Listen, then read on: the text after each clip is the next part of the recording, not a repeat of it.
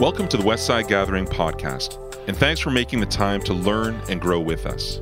Here, you'll find teaching from our live Sunday gatherings. After the message, we'll say a little more about our church and how you can connect. But for now, let's jump right in.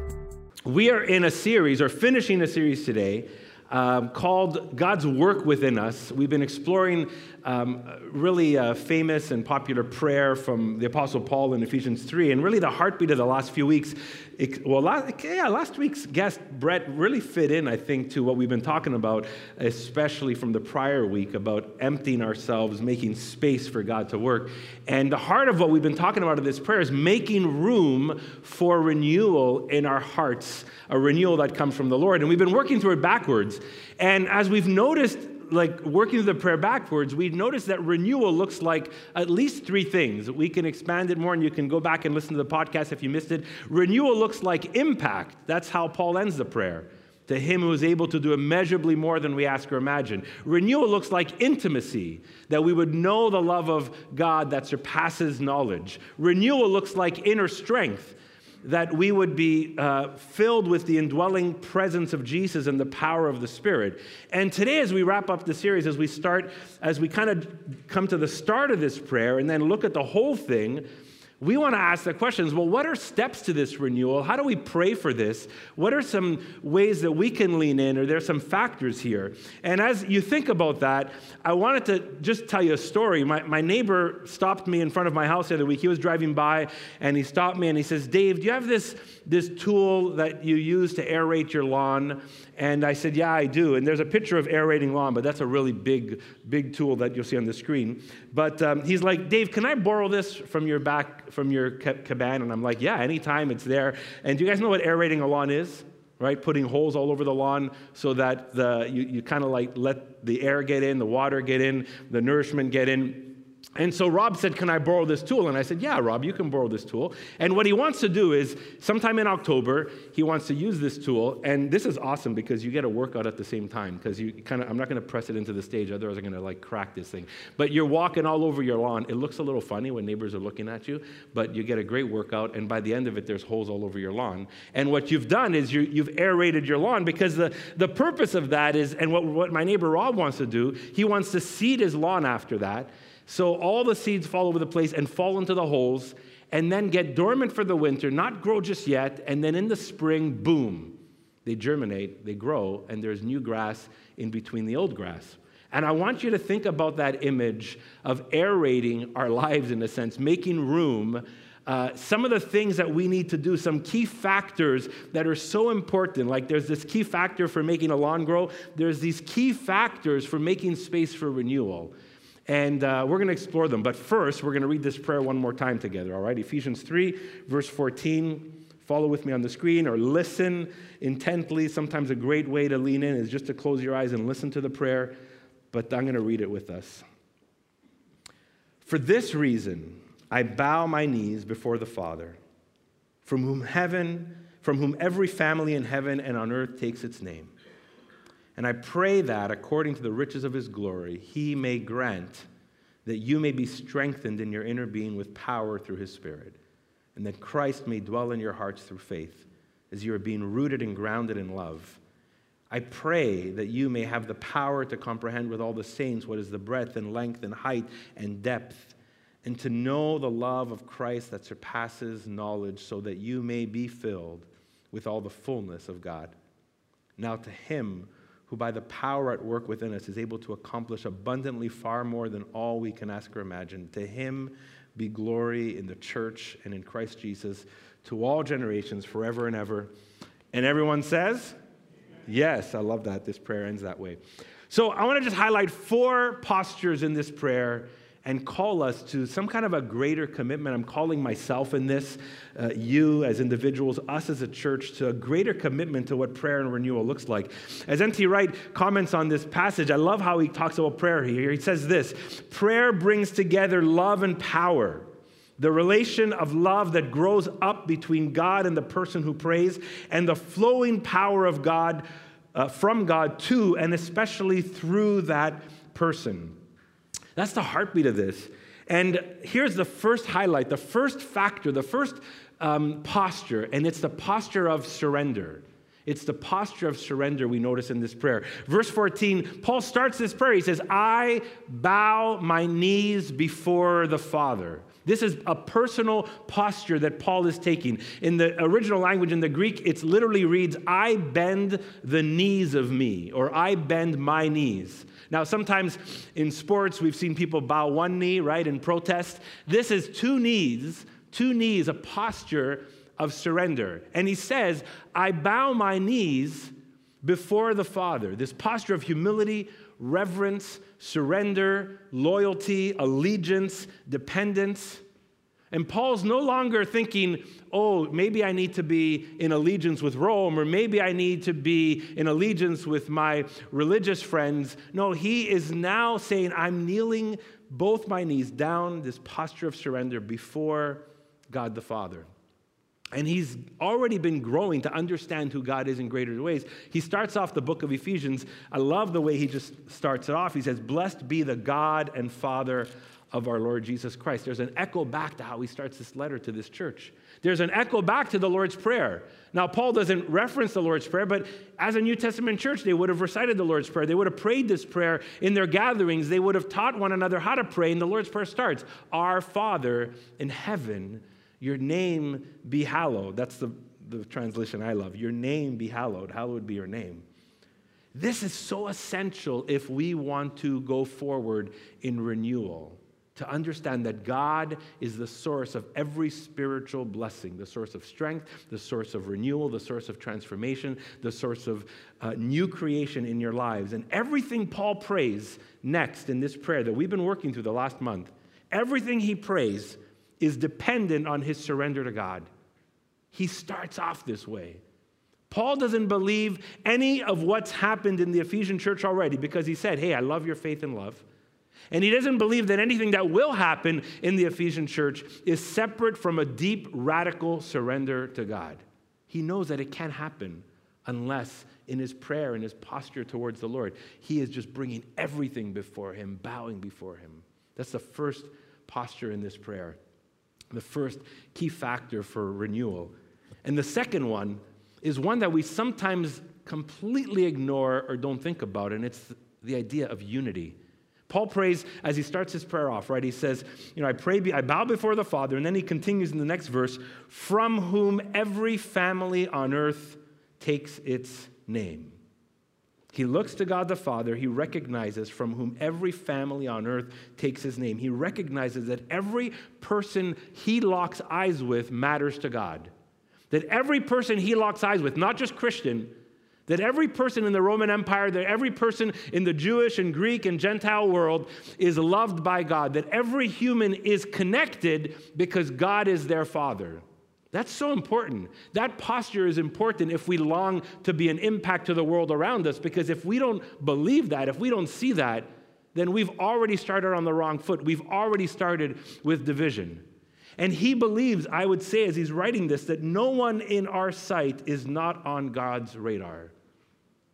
Your neighbors are on God's radar. Your coworkers are on God's radar. Your kids are on God's radar. Your family members, even the distant ones, even the ones you don't like, they're on God's radar.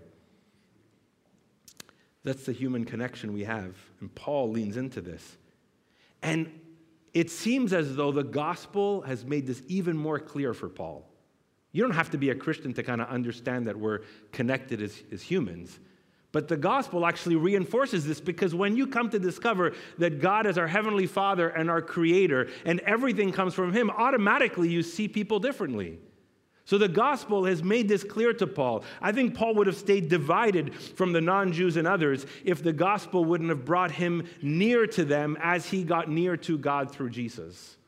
And that's a natural fruit of the gospel. If we are truly getting near to God through Jesus, we should be getting near to others, or at least recognizing the obstacles between us and others and recognizing our human connection.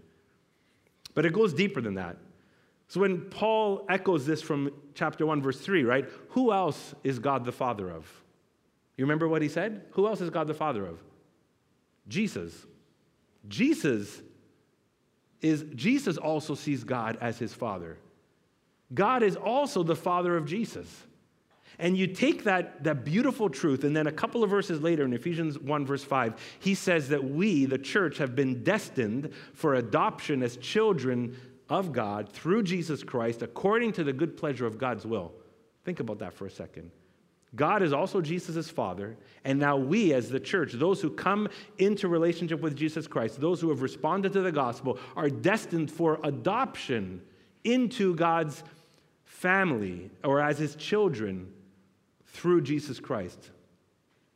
And then there, what happens is a reconciling that takes place between Jew and Greek that happens, starts to happen in the, in the church. And then I love it. In Ephesians 3, we prayed this a couple of weeks ago, right? That we would know the love of Christ. But he says, he prays this for all the saints, with all the saints, with every Christ follower, we would know this love. So we share God as Father. God, the Father has destined us to be his children in Christ. And the social and racial statuses that exist in society are dropped and broken down in the church as we're reconciled. This paves the way to unity. Here's Gordon Fee says this about this text. It's a little longer, but listen to this. It is no good for Jew and Gentile together to have access to God and for them in turn to be his family and to be built together into the temple of God's present habitation if they do not have the same kind of love for one another that God had for them both, as demonstrated through the death of Jesus Christ. It's like it, what's the point of us, all different people, having access to God and being part of his family and being built together as his temple if we don't have the same love for one another as God has for us, demonstrated in Jesus? So here's, here's the beauty here in, in this little line in Paul's prayer and the, the work of the gospel. And I put this on the screen for us. We move from a shared humanity to a shared family. We move from a shared humanity as individuals to a shared family as Christ followers. And that calls us to unity.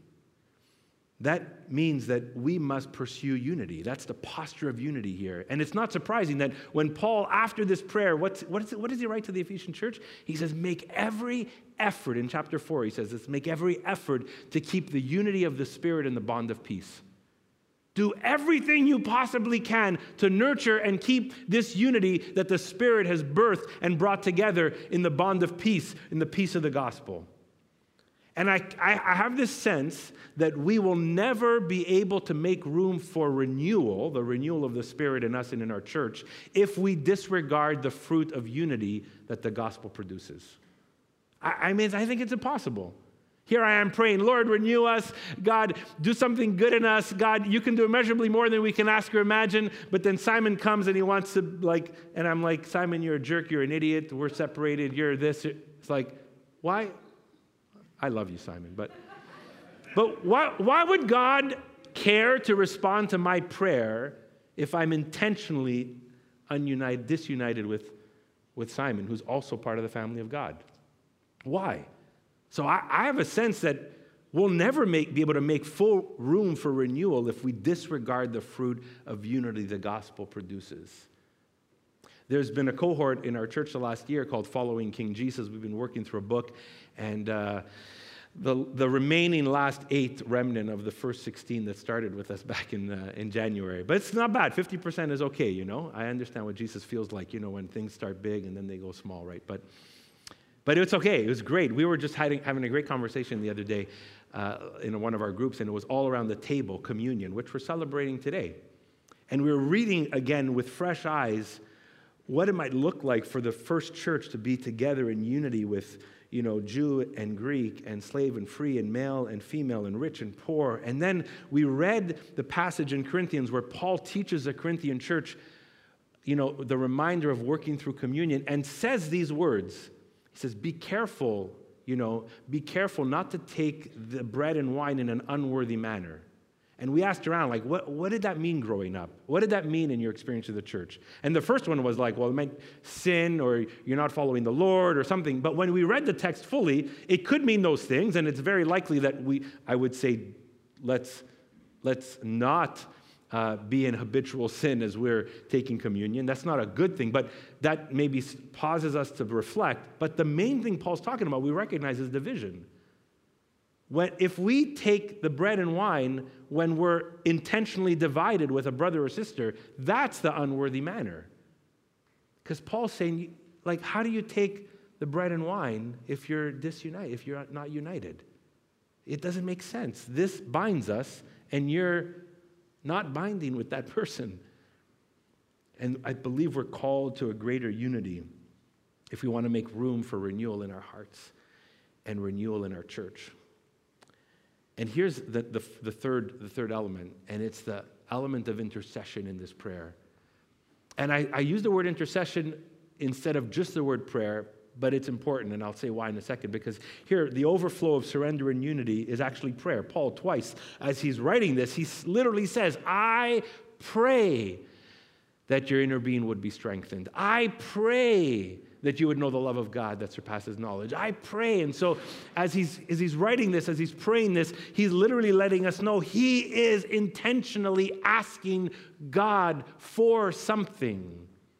It's not just a symbolic prayer. It's not just a prayer of thanksgiving, which is important. It's not a prayer that's limited to gratitude before a meal or a blessing over event. This is Paul interceding for the church.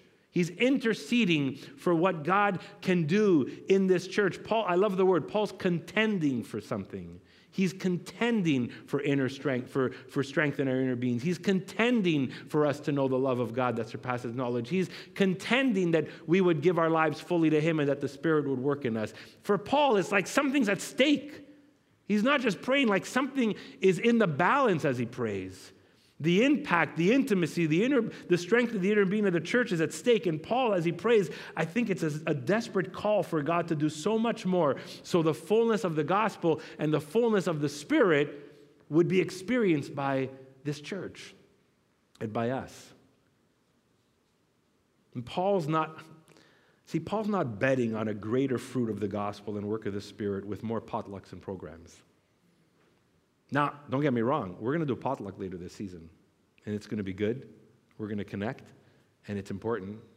We do have, you know, Kids Quest as much as it's ministry, it's also programmatic because we need it needs people and supplies and resources and training.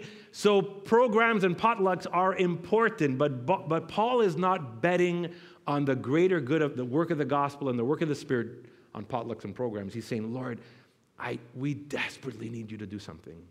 Would you act?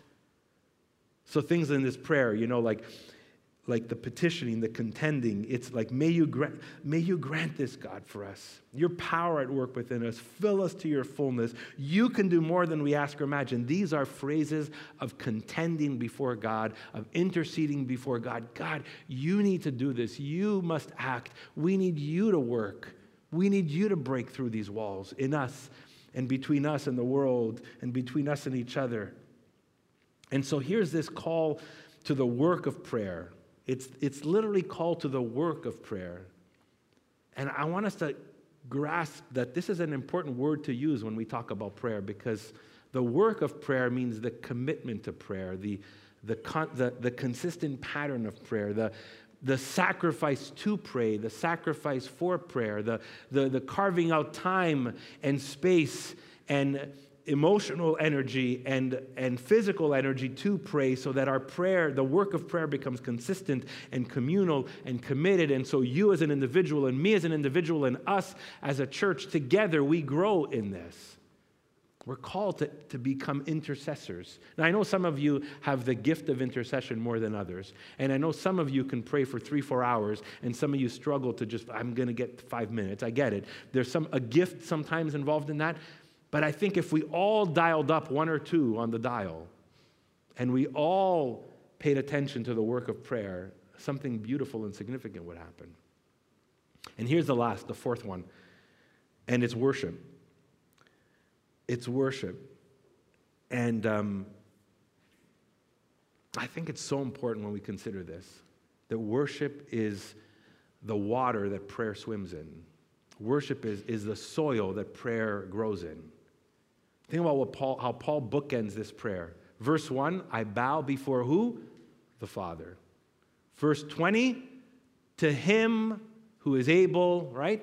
To him who is able, or then to him be the glory in the church and in Christ Jesus to all generations, forever and ever. Amen. Paul like bathes this prayer in worship. He starts and ends with worship. He starts and ends with an attention, like looking up to God the Father. He starts and ends with the sense of he longs God to, for God to get the glory. He longs for God to be worshiped. He knows that if he's going to grow in prayer and if this church is going to grow in prayer, it must be bathed in worship before the Father and the Father's name be hallowed. To him be glory in the church and in Christ Jesus. And this is important. You notice how Paul puts them both together? To be to him be glory in the church and in Christ Jesus? That God's glory is found in Christ Jesus, but this is crazy. God's glory can be found in the church. That as we worship him, as we come before him. So here's my invitation to us. And for some, it might feel radical, for some, it might feel welcomed, for some, but I just I want to invite us to some kind to some greater commitment to prayer, greater commitment to to intercession, greater commitment to these four postures we read in this prayer. And here's my, my, my question, my wonder too is like, will we make these postures and practices a priority in our life and in our church? Will we be able to make them a priority in our time, in our schedules? Each of us has this amazing opportunity to contribute to this. Each of us have an amazing opportunity to contribute to renewal through prayer and through these four postures to show up, to initiate, to establish habits. We all have opportunity here. We all have opportunity in our schedules. We all have opportunity in our lives. We all have opportunity during our week. We have opportunity individually and as a church. And, and instead of listing a whole bunch of things, here's one thing, one ask. I want to ask you guys, one ask. Can we commit it's a big ask, though. Can we commit to building a prayer movement with these postures at the core? Can we commit to building a prayer movement with these postures at the core? Can we commit to saying, I don't want to just pray, but I want to surrender myself when I'm praying? I don't want to just say words. I don't want to just spend time thanking God for a meal. I don't want to just pray for things for me. I want to make sure that my prayer life and whatever I pray is founded on this act of surrender as part of our personal prayer times. So, whenever you pray, whenever you come before the Lord daily, that you would start with this, this posture of surrender. That's one way that, that we're going to build a prayer movement. And then, would we put unity on our radar for the life of our church? Would we put unity on, on your radar, on my radar? What does that mean? That means that when, when we have an issue with someone, will we allow the Spirit to like prompt us to figure how to resolve that? When we struggle to love somebody, will we start by saying, Lord, help me love that person, and then make some steps towards how that can happen? When someone has hurt us, can we confront them and, and, and, and, and let them know because that's just going to grow. Or if we've hurt someone else, will we go reach out to them and say, I'm sorry? Will we, this is so important. Here's, if we're putting unity on our radar, see, unity is the fruit of the gospel. I know sometimes people struggle and they say, I don't want to pursue unity and then let the gospel down here. But unity is the fruit of the gospel. And so that might mean that we keep the main things the main things, but some of us make the minor things the main things. And when we make minor things major things, well, that's really not great for unity. And when we make kind of like some, some practices and we turn them into dogma or doctrine, but that practice is not a doctrine, it's a practice. So let's, let's figure out where they land on the priority ladder and be united around the gospel and pursue unity together as a church. Let's put unity on our radar. Let's intercede for what Paul is praying for in Ephesians 3. What does that mean? That means we literally, this is the best thing. Sometimes you, some people ask me, How do I pray? What do I pray? I just say, Pray the scriptures. Don't make up the prayer yourself. Take Ephesians 3, 4 to 16, and say, Lord, this fall, winter, and spring, I'm going to keep praying for other things. Don't worry, I'm sure you should and you, you will. But say, I'm going to pray the themes in this prayer. I'm going to pray Ephesians 3, verse 14 to 21. I'm going to pray this prayer, or maybe themes in this prayer, every day for this season. So then you're praying for strength in your inner being for you in the church. You're praying for a love that surpasses all knowledge so you can know that kind of love and be filled. You're praying that God would do immeasurably more. And you take, and maybe it's a word in the prayer, a phrase in the prayer, a theme in the prayer, uh, you know, the whole prayer at once, but you're saying, you know, this whole season, this will be my main prayer among other prayers. I, I, I can imagine that God's going to do some wonderful things through that. Amen? to intercede for what Paul is praying for here as the start. And you know what? When you do that, the Spirit will prompt you to intercede for other things, things you might have never imagined. Who knows? God's going to put a name on your heart. God's going to put a situation on your heart. God's going to put a country on your heart. God's going to put a social need in our community on your heart. God's going to put something for our church on your heart, and you're going to start interceding and then bathe it all in worship. If we're going to do this, let's bathe it all in worship. Sundays, groups, personal devotions, musical worship, verbal worship, quiet worship, silent worship, worship in the scriptures. Let's just bathe it all in worship. And this is my question again can we commit to building a prayer movement with these postures at the core? And, and I think the one thing, if we tease it out, so we went from the big thing to the one ask, and here's the one thing. If we just tease this out, just for what's a one step, and here's my here's my the way I describe this last step. Can you and I set a time and a place to pray with the church weekly or monthly? What would it take for us to set a time and a place to pray with the church weekly or monthly? I don't just mean here on Sundays. Sundays is the I know many, well, let me just take this back. I know many of you put a lot of effort in getting here on Sundays. I talked to a few parents today how it was like, it was tough to get here, but we made it. I, I get it. But in all the things that we do as a church, I think Sunday is the easiest one to get to. It's in our minds, it's in our schedules, it's in our calendars. We do it. One of the hardest things to get to, I tell you, we call a prayer meeting tonight, 1% of you are going to be here. it's just, that's just the way unfortunately it works but i'm going to hear my challenge is set a time and a place to pray with the church weekly and monthly and i'm going to give you five options. And they're going to be on the screen. It's very easy.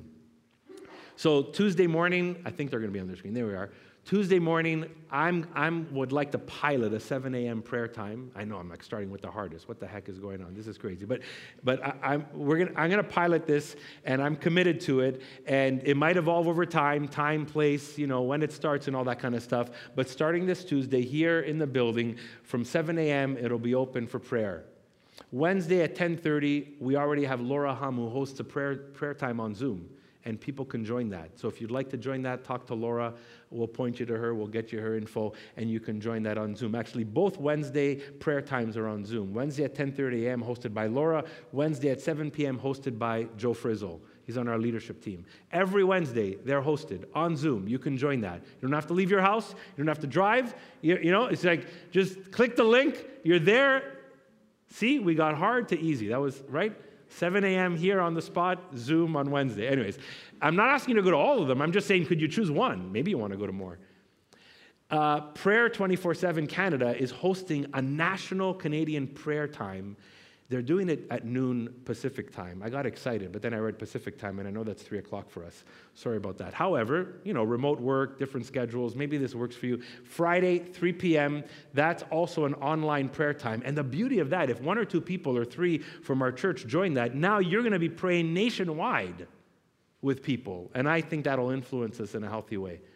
And Sundays at 9 a.m., from 9 to 10, we want to open a space in our church. Maybe it's the, the prayer room, former nursery, future nursery that's on the side, maybe somewhere else. Uh, and so, but Sundays, 9 a.m., we're going to pilot this, see who builds this and who's there. And of course, we're praying at Sunday at 10:30 a.m. But the first five are the ones I want to call you to. Can you set a time and a place? I don't know if these fit your schedule. Maybe you have to work something around it. Maybe we're going to have to evolve over time and figure it out. We're not saying it's perfect. We're saying we need to make one step forward, right? And so let's see what happens.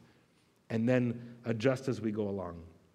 I'm going to ask the team to come up as we slowly make room for communion this morning as we to close our gathering. But I I've been like reading and learning and getting news from how God is at work around the world, in North America, and other parts of the world.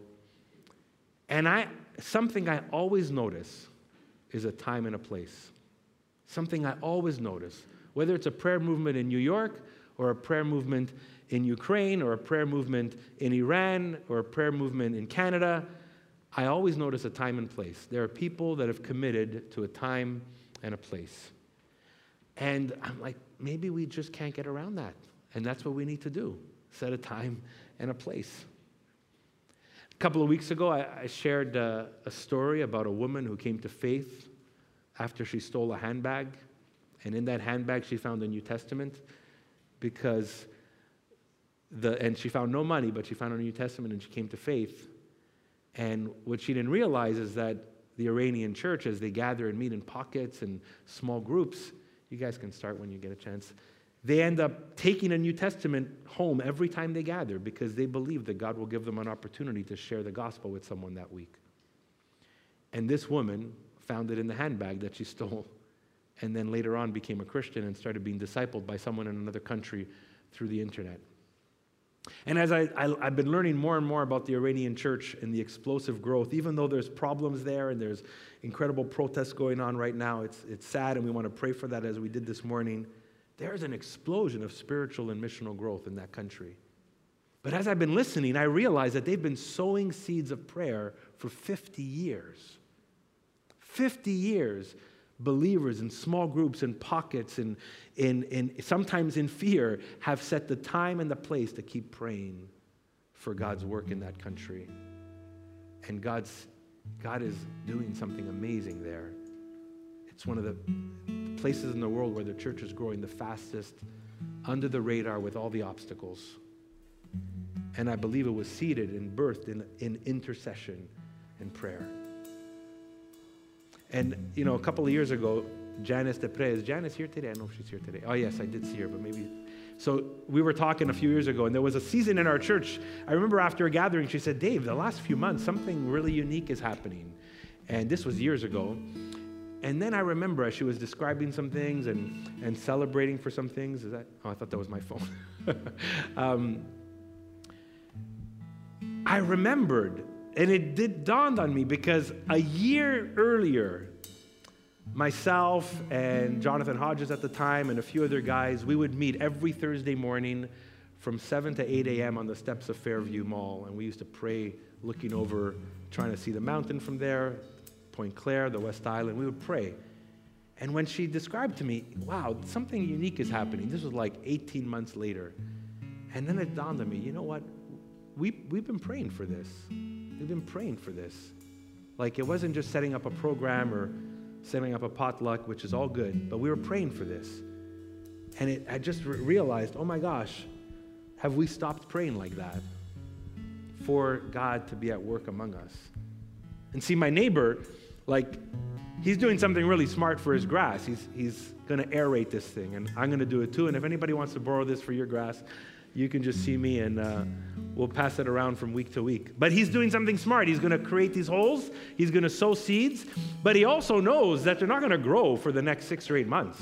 They're just going to lie dormant in the ground. And then in the spring, he hopes that through the water and the rain and the, you know, the, the melting of the snow that they're going to bloom. Well, that's what we're doing. We're, when we pray, we're sowing seeds of renewal now. Regardless, and here, trust me, I'm no, I'm no prophet this way. I'm not telling you that in five months we're going to see seeds. You're going to come and say, Dave, we're still praying, but we haven't seen what we're praying for. I don't know. I don't know what exactly how God's going to work this out, but I know we're called to pray. We're called to sow these seeds. So whether the fruit is in five months or five years or 50 years, I'm 48, in 98, if I'm still alive at 98, apparently there's many more centurions in Canada. There's 10,000 of them, and there's going to be more people that live close to 100. So who knows? Maybe I'll be alive at 98. If not, yeah, that is 50 years. If 98, if at 98 I'm still around and some of you guys still see me, I hope we could say, wow, look what God is up to. We've sowed seeds of prayer for 50 years. I might be in a chair. Maybe I'll have a blanket over my legs because I'm going to feel cold. I don't know why that's that image. Um, maybe I won't hear as well or see as well. I have no idea. But I don't, let's, like, you know what? If, if we sow seeds for 50 years, if we benefit from it, if others benefit from it, if the city benefits from it, if people that, that's not us benefit from the fruit, that's not the point. The point is we're called to this. Amen? And that's my call to you. Let's, let's stand as we, we move into a time of just brief prayer and communion for our prayer team today. If you want to get over to the side and be ready as we come to this time of prayer and worship and communion, if you need prayer today, our team is ready for you to pray for you, uh, just, to, just to bless you and to speak God's blessing over you and to intercede for you. Um, but let's just pause for a moment and bring this to the Lord. Maybe in this next 30 seconds, you will make a decision, a radical commitment to be a contributor and collaborator for a movement of prayer in our church and beyond, and trust the Lord for the results.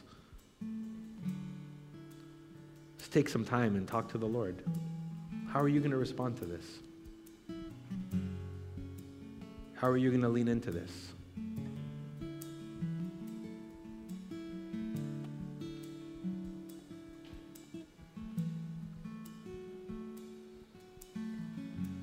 Which of those four factors or postures is the Holy Spirit putting a finger on right now in your heart and your life? Is it surrender or unity? Is it intercession? Is it worship?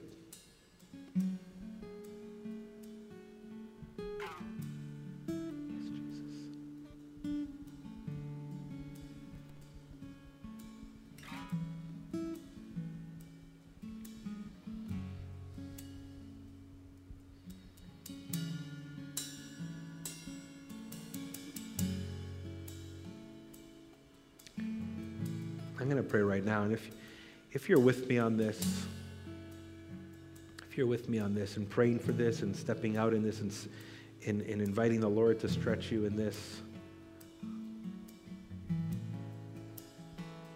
seeing the trial and error of it even over the next few months as we, we discover how God leads us, would you just kind of raise your hand as I pray? Not, not to me, but just as a say, just to saying, Lord, I, I want to grow in this, even an inch, even a foot.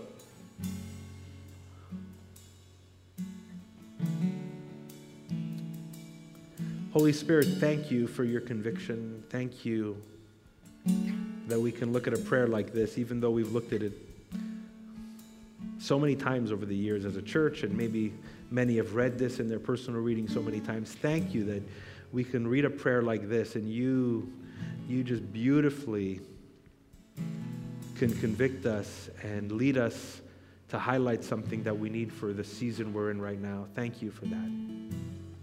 Thank you that you lead us to truth, that you lead us to Jesus, that you lead us to the gospel. But we, while we're thankful for that, God, we pray, we pray, we pray and surrender. We intercede, Lord. We long to, to be strengthened in our inner being. We long to know love, your love that surpasses knowledge. We long for your fullness. We long for you to do immeasurably more than we can ask or imagine. We long to bring you glory. We pray for this, God. We surrender as well. We just come and, God, we bow before you because we know that we long for you to do something in us that we cannot do in ourselves. So, God, would you grow in us a hunger for you, a hunger for the work of your Spirit, a hunger to grow in worship? Would you free us to surrender fully to you? Would you help us to see clearly in our discernment so we can keep unity on our radar, maintain the unity that we have in the Spirit because of the gospel of peace? God, grow the intercessors in our church. May they lead the way. And may we as a church grow even a bit at a time in intercession. So we just humbly bring this before you, God. May this be our posture. May this be our prayer. And may we not be afraid or get tired of sowing seeds of prayer daily, weekly, monthly, yearly. May we look back one day, whether it's five months or five years or 50 years, and just uh, be amazed at your work. In In Jesus' name we pray. Amen. Thanks for listening. We hope this message helps guide you on your spiritual journey of discovering the life and message of Jesus. We update this podcast weekly, so why not hit subscribe and journey with us? Who are we? Westside Gathering is a local church in the West Island of Montreal. We're a simple community of faith where we want you to feel welcome, even if you're not into church or religion. We meet every Sunday, but you can also find smaller groups, environments, and resources for all ages between Sundays. Find out more at westsidegathering.com. You can also find us on Facebook, Instagram, and Vimeo. We'd love to hear from you. Ask a question, ask for help, or let us know how we can pray for you. If you'd like to contribute financially, just go to westsidegathering.com forward slash giving. Until next time, peace.